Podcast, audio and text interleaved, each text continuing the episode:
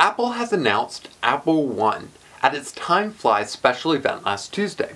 It's a bundle of all their services into monthly or yearly subscriptions, and it comes in three tiers.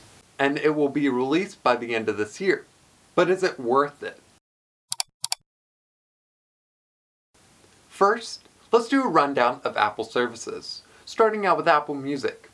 Apple Music is their music streaming service. For $10 a month, you can stream all the music you want from a wide variety of artists, create playlists, explore new music, and expand your library. Apple TV Plus is Apple's video streaming service, featuring award winning content from Apple Studios for $5 a month.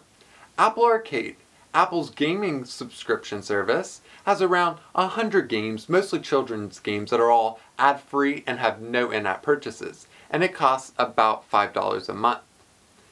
Get iCloud storage to back up your iPhone or iPad. Use iCloud Photo Library to sync your photos between all your devices and the cloud. And lastly, use iCloud Drive to sync files between your devices and the cloud.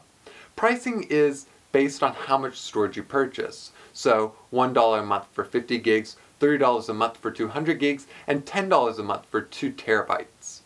Fitness Plus, coming later this year, will deliver workout videos from a team of top workout trainers at Apple.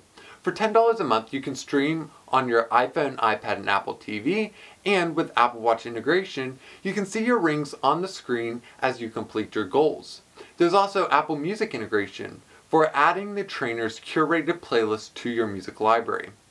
And News Plus gives you ad free access to full publications from over 300 newspapers and magazines, including Time Magazine, The Washington Post, National Geographic, LA Times, and more for $10 a month.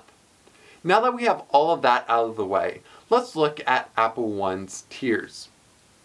Apple One Individual costs $15 a month and it includes music, arcade, TV Plus, and 50 gigs of iCloud storage.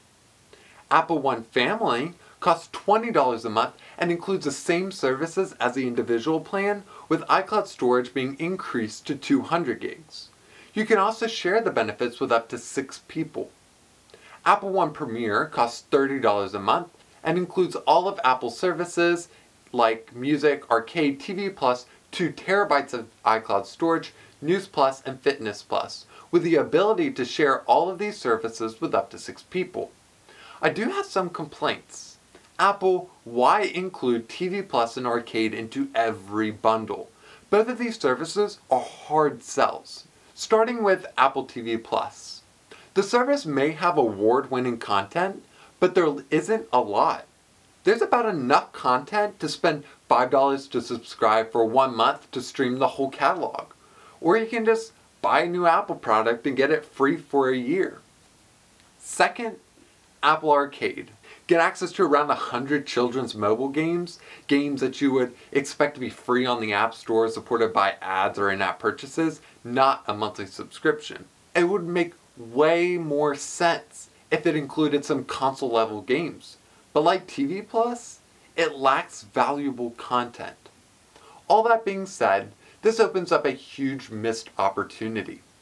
Imagine how nice it would be if they had better bundles what about a News Plus and Music bundle or Music and Fitness Plus bundle?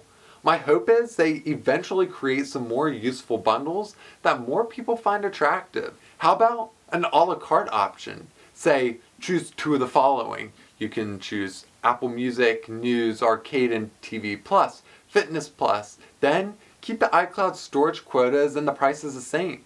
This would encourage more people to buy services than one of their services. Then leave the Premier plan alone. I think it's a good deal. I think it's their only good deal. Apple One is a good idea. Apple has so many services that are great companions, but I think throwing in Arcade and TV Plus into every plan was not a good move, and that's why I don't recommend getting both the individual nor the family plans. Thanks for watching. If you want to learn more about Apple services and Apple One bundles, there's some links in the description below. Thanks for listening. If you've enjoyed this podcast, be sure to check out its companion video on YouTube, an article on our website, appleguideweb.com. Follow AppleGuideWeb on Twitter, Instagram, and Facebook at AppleGuideWeb. Thanks for listening.